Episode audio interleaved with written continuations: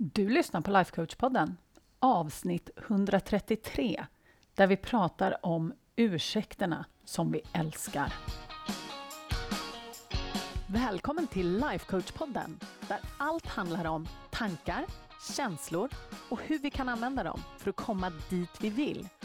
Jag är din guide, författare, projektstartare och certifierad lifecoach, Anna Wallner.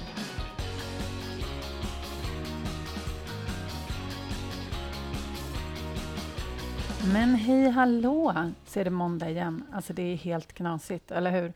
Och jag satt faktiskt och planerade podcastavsnitt nu för veckorna som kommer och funderade lite på vad jag skulle prata om. Och så insåg jag att någonting som jag har mejlat min lista om för några veckor sedan, eller det börjar bli ganska många veckor sedan nu, men sen så tror jag också att jag spelade in någon reel kanske, eller jag pratade i alla fall om det på Instagram, minns jag.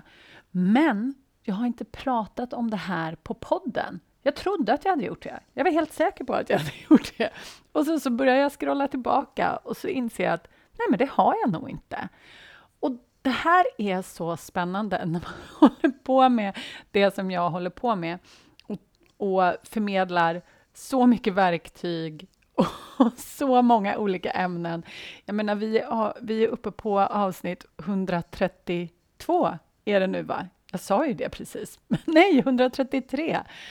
Så att det börjar ju bli några ämnen jag har pratat om vid det här laget, eller hur? Och jag skickar ju dessutom ut mejl min, eh, till min fantastiska eh, skara på eh, mejl, som sagt, varje vecka. Och ibland är det lite svårt att hålla ordning på vad det är jag har pratat om och inte pratat om. Så att, ja, det här hade jag uppenbarligen missat. Jag vill prata om det här med våra ursäkter. För alla har vi en, eller hur? En ursäkt för att inte göra det där som vi verkligen vill ta tag i.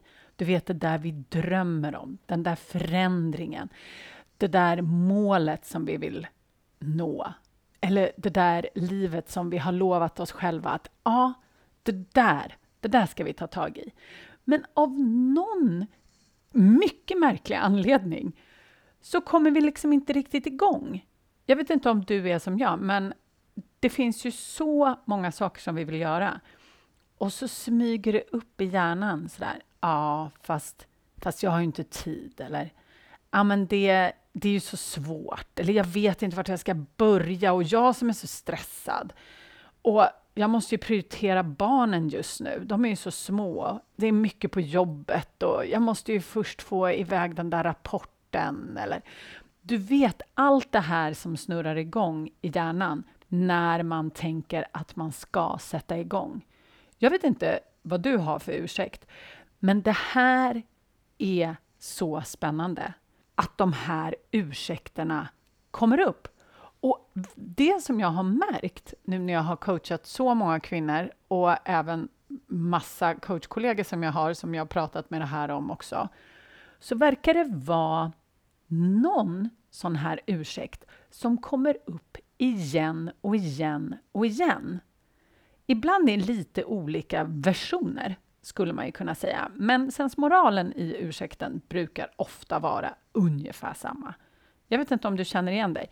Min ursäkt, den brukade vara jag ska bara dut, dut, dut först. Och det kunde vara vad som helst.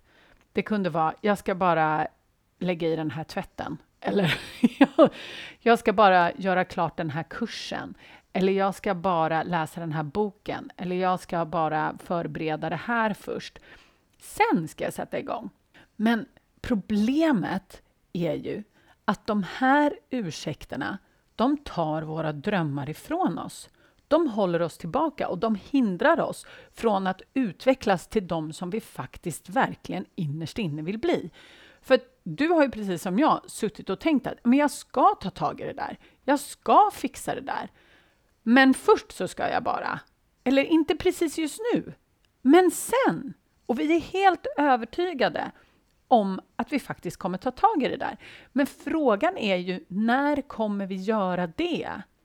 Jag kan helt ärligt säga att jag aldrig någonsin hört någon säga och jag ångrar så att jag satte igång med det där precis just då.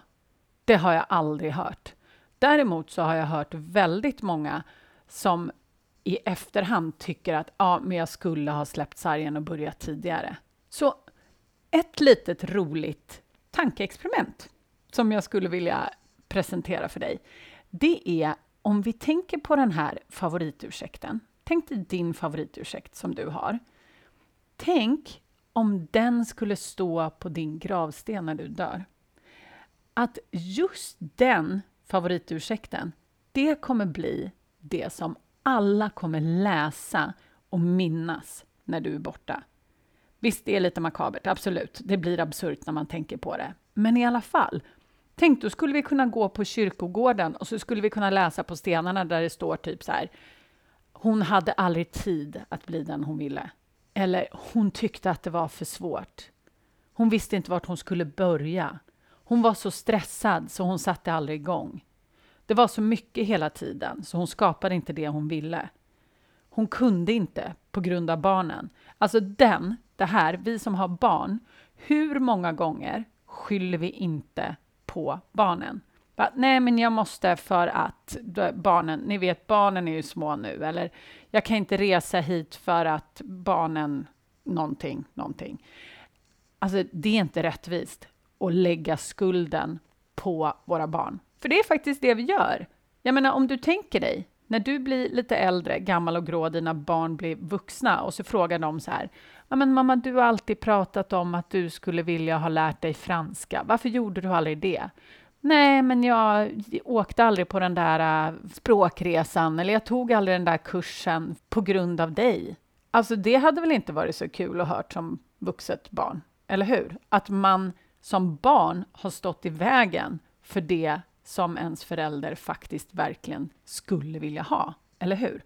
Det är inte vidare schysst. Så när liksom den här ursäkten då, din favoritursäkt, smyger sig på, så välj något annat. Välj något som känns bra och som du hellre skulle vilja lämna efter dig. Om vi nu leker med tanken att den här grejen då skulle stå på din gravsten, vilket det såklart inte kommer göra.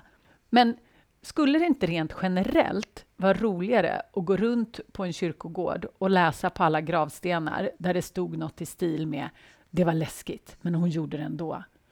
Eller ”hon tog ett steg i taget och kom dit hon ville”. Eller ”hon tog sig tid”. Eller ”hon listade ut det”. Eller ”hon skapade det hon ville”. Eller ”hon testade tills det funkade”. jag vet inte. Det finns ju så himla många olika saker. Men jag funderade också på vad jag skulle vilja i så fall, när det kommer till den här diskussionen, vad det skulle stå på min gravsten. Och jag tänkte att jag skulle nog vilja att det stod ”Hon gjorde det ändå”. Hade inte det varit coolt? Så mitt tips till dig den här veckan, det är att du funderar lite på vilka ursäkter är det din hjärna kommer upp med för att du ska fortsätta att putta på det som du vill ha helst och den förändringen som du faktiskt skapar. En av de absolut vanligaste ursäkterna som jag hör, det är ”jag har inte tid”. Är det faktiskt en ursäkt som du vill köpa? Tycker du att det är okej okay att du sätter dig själv sist och intalar dig själv att du inte har tid? Inte tid till vad då, i så fall? Så ge akt på de här ursäkterna och fundera på vad du kanske skulle vilja säga till dig själv istället.